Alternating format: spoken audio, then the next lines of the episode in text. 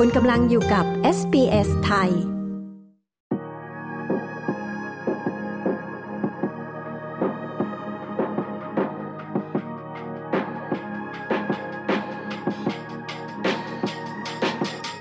ไม่นานมานี้นะคะหนึ่งในบริษัทโทรคมนาคมเจ้าใหญ่ออปตัสประกาศว่าถูกโจมตีทางไซเบอร์ ข้อมูลส่วนตัวของลูกค้าหลายอย่าง ถูกละเมิด และเราพูดคุยกับคนไทยนะคะที่ใช้ออปตัส และเธอถูกละเมิดข้อมูลใบขับขี่ คุณผู้ฟังคะ SBS ไทยได้ติดตามข่าวนี้มาตั้งแต่ต้นนะคะ เรามีข้อมูลที่มีรายละเอียดสำหรับเอกสารที่คุณผู้ฟังอาจจะต้องทำเพื่อใช้เป็นข้อมูลสามารถดูได้ที่เว็บไซต์ของเรานะคะ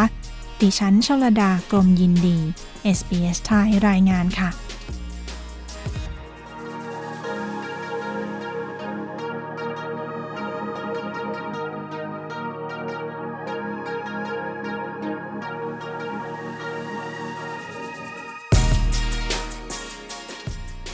คุณผู้ฟังคะ ตั้งแต่วันที่ 22 กันยายนที่ผ่านมา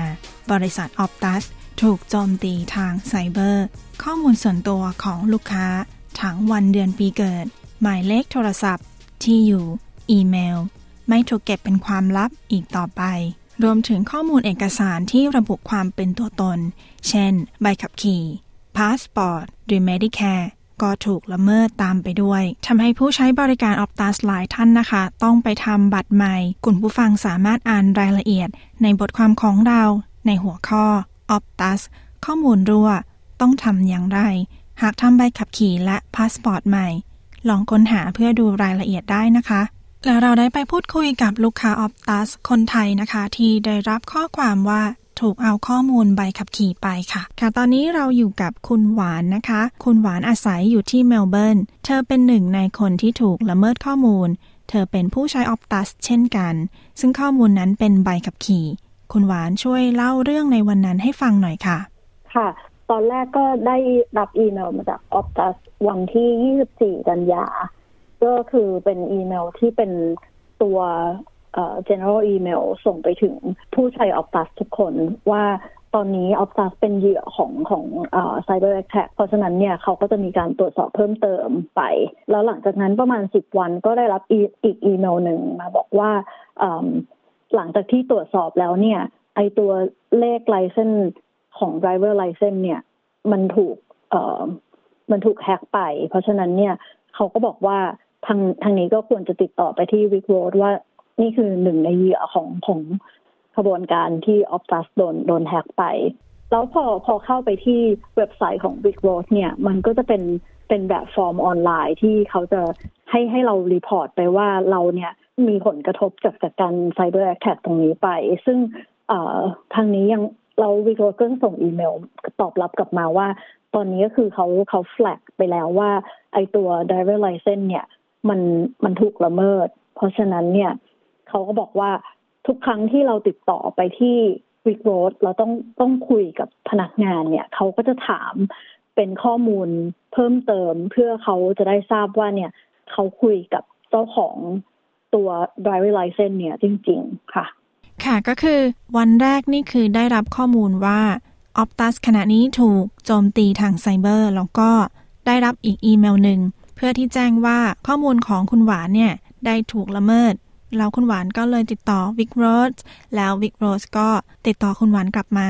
แล้วก็หลังจากนั้นนี่ก็คือต้องใช้ตัวยืนยันทุกครั้งเวลาที่คุยกับวิกโรสว่าเราคือคนที่เป็นเจ้าของเลขที่ใบขับขี่นั้นจริง ๆ ใช่ไหมคะ ใช่ค่ะ ทุกอย่างนี่คือ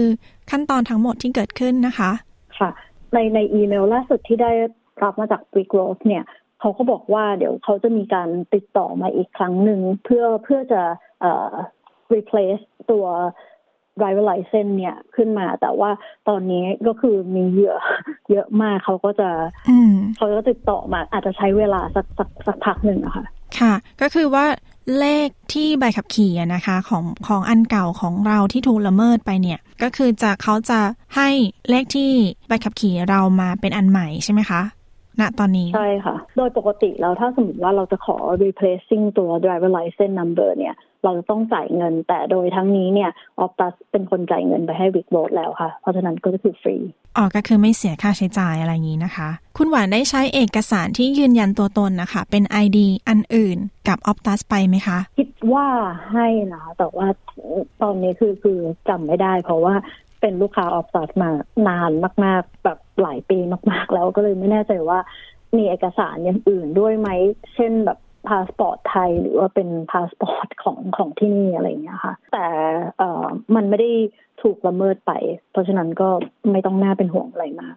แล้วอย่างนี้คิดว่าจะไปทำพาสปอร์ตใหม่ไหมคะ ไม่นะคะ มันน่าจะโอเคอยู่ยังยังเชื่อมั่นอยู่ค่ะโอเคค่ะ แล้วมีเพื่อนคนอื่นที่รู้จักที่ใช้ Optus เหมือนกันเนี่ยค่ะ เขาเจออะไรบ้างไหมคะ ส่วนใหญ่เราก็คือจะได้ตัว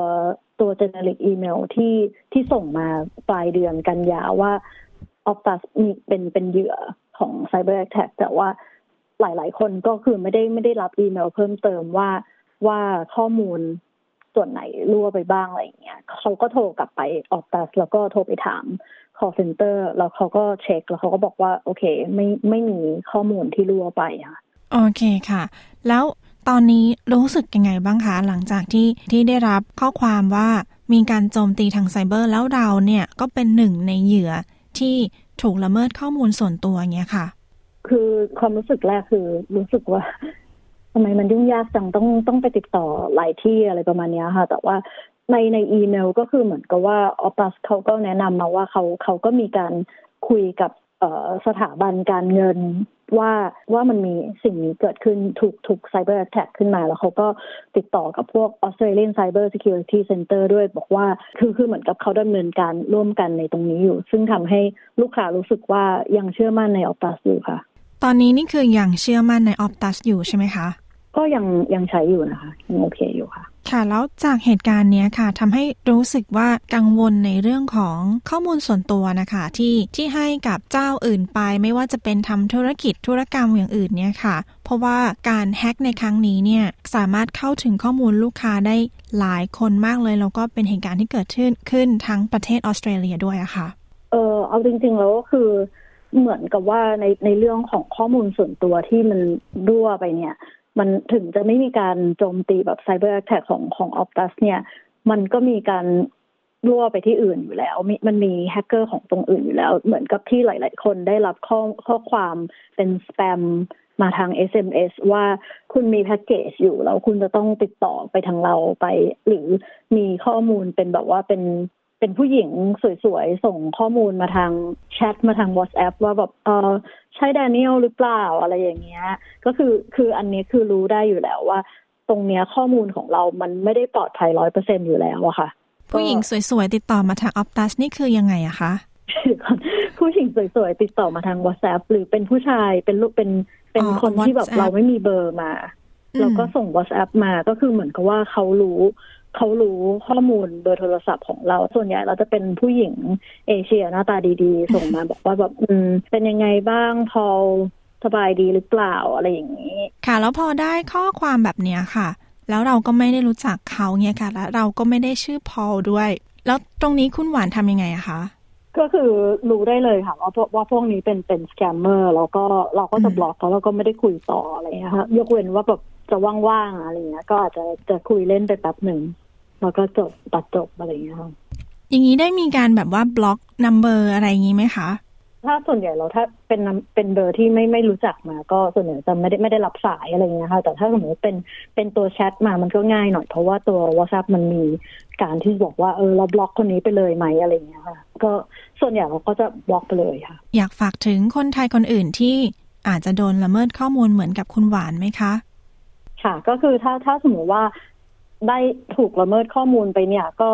ข้อข้อแรกก็คือไม่ต้องก็ต้องคือตั้งสติดีๆ ไม่ต้องตกใจนะคะ ก็คือทำไปตามขั้นตอนของที่เขาแนะนำมาค่ะ มันก็คือไม่น่าจะมีอะไรมาก เพราะว่ามันเป็นมันไม่ถึงกับว่าเป็นอะไรที่สถาบันการเงินเขาไม่เขาก็ได้รับการแจ้งไปแล้ว เพราะฉะนั้นเนี่ยเข้าใจว่าทุกๆอย่างน่าจะมีการควบคุมอยู่ค่ะ โอเคค่ะ ขอบคุณคุณหวานมากนะคะ ที่ให้สัมภาษณ์ค่ะ ค่ะขอบคุณค่ะสวัสดีค่ะ ค่ะ สวัสดีค่ะ คุณผู้ฟังทราบไหมคะ ว่ามีการรายงาน การละเมิดข้อมูลทางออนไลน์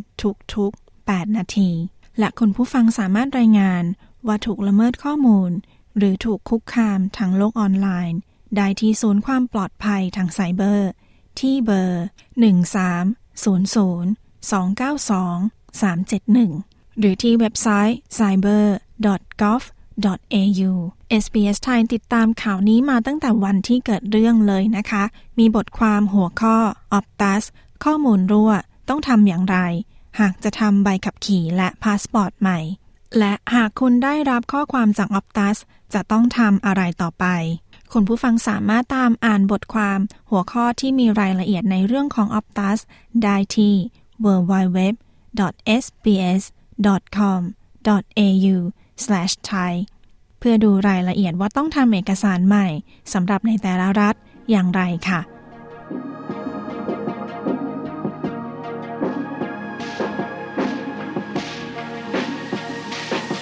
ที่จบไปนั้นคือบทสัมภาษณ์ของคุณหวานหลังบริษัทออฟตัสถูกโจมตีทางไซเบอร์ ในเดือนกันยายนที่ผ่านมานี้นะคะ ดิฉันชลดากรมยินดี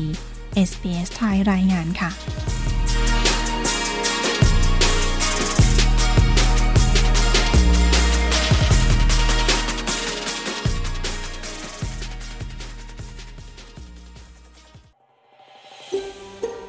ฟังเรื่องราวน่าสนใจแบบนี้อีกใช่ไหม ฟังได้ทาง Apple Podcast Google Podcast Spotify หรือที่อื่น ๆ ที่คุณฟัง podcast ของคุณ